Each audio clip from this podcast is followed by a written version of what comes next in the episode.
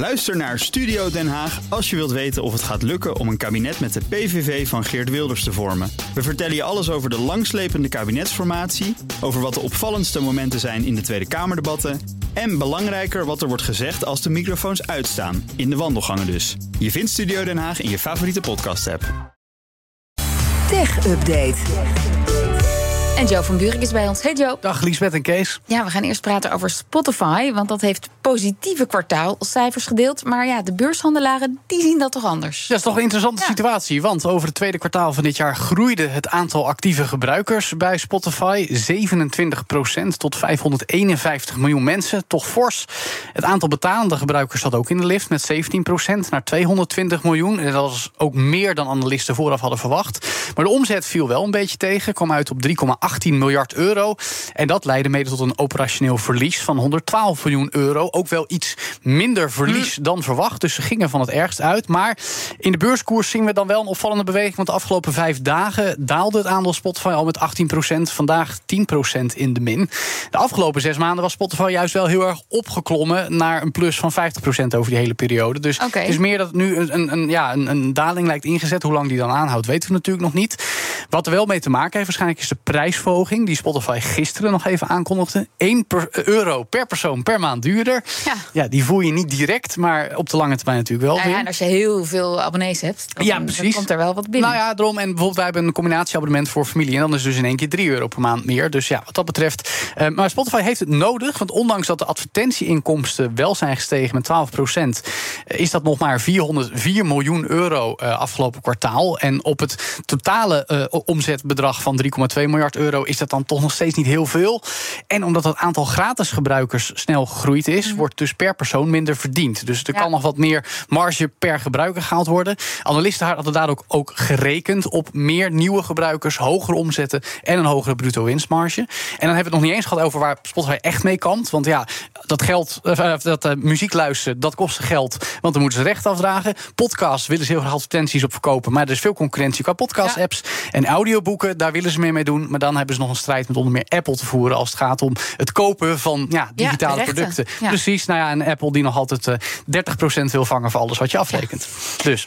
Dan door naar een ander entertainment platform, maar dan sociaal van aard. TikTok, daar is hij weer, wil officieel spullen gaan verkopen. En uh, uit het moederland, uit China. Jazeker, opvallende ontwikkeling. Vooralsnog trouwens alleen aan de orde voor de Verenigde Staten komende maand. Want dan lanceert TikTok een online marktplaats, het TikTok Shopping Center.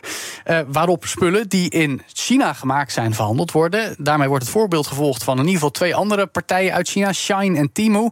Soortgelijke platforms. Ik weet niet of jij er wel eens gekeken hebt. Het is wel van Amerikanen trouwens. Ja, het is echt wel troep hoor. Het is echt leuk. Ja, nou ja hele slechte kwaliteit. En, en het moet 10.000 kilometer zijn in, een boot. Ja. En dan heb je een oorbel. Ja. Eh, leuk, hè? En daarbij nog meegenomen is dat, uh, dat H&M nu Shine gaat aanklagen... omdat ze de, de, de collectie van H&M afgelopen twee jaar zo gekopieerd zouden Precies, nou ja, je moet je afvragen... H&M kopieert dan weer van de catwalk. Dus, uh, zo blijft het een beetje doorgaan. Maar goed, dat hele proces wil TikTok uit handen gaan nemen. Net zoals Amazon, die dat trouwens ook al doet. Dus opslag van goederen, verzending ervan, de marketing ervan... wordt dan allemaal door TikTok gedaan... zodat de verkopers in dit geval in China alleen nog maar hoeven ja, te maken en te verkopen. Lang gekoesterde wens van TikTok om meer spullen te gaan verkopen. Want ja, we hadden het al over spullen, uh, dozen schuiven wil ik eigenlijk zeggen. Dat zien ze als de volgende tak van sport om geld mee te verdienen. Ja, ruim 1 miljard gebruikers per maand, waarvan zo'n 100 tot 150 miljoen in de VS. Daar zien ze toch enorme potentie in. In China wordt trouwens al heel veel verkocht via TikTok, maar dat is in de westerse wereld nog steeds niet echt gedaan.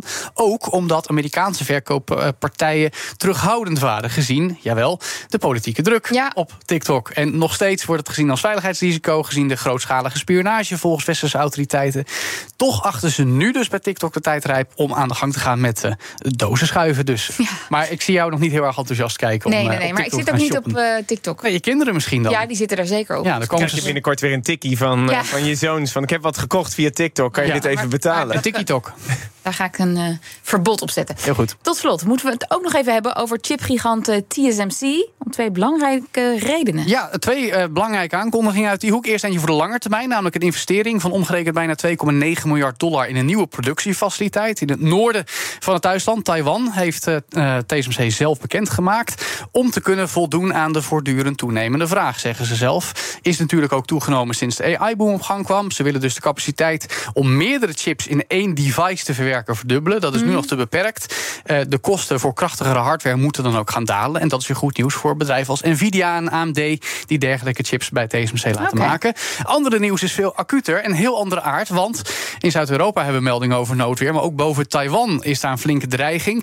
Van een supertyfoon zelfs, zoals Amerikaanse media het zeggen. Doksuri genaamd door de experts. Hangt momenteel boven de Filipijnen. En trekt dus richting Taiwan en China. Er zijn extra maatregelen genomen bij die productiefaciliteiten van TSMC. Want die zijn belangrijk en gevoelig. 24 uur noodteam is opgetuigd. Noodaanvoer van water en elektriciteit. Alle structuren zijn getest. Het gebied wordt wel vaker geteisterd door zulke fenomenen. eh, ook aardbevingen. Ja, dat is niet alleen gevaarlijk voor die mensen eh, op het eiland. maar juist ook voor de wereldwijde chipsproductie. En we weten wat er gebeurde de laatste keer Ja, dat er verstoring in de supply chain was. Dus Dankjewel, Joe van Buurik. De BNR Tech Update wordt mede mogelijk gemaakt door Lenklen. Lenklen. Betrokken expertise, gedreven resultaat. Ook Harm Edens vind je in de BNR-app. Je kunt BNR Duurzaam niet alleen live luisteren in de app, maar ook terugluisteren als podcast, zoals al onze podcasts. En naast dat de BNR-app Breaking News meldt, houden we je ook op de hoogte van het laatste zakelijke nieuws. Download nu de gratis BNR-app en blijf scherp.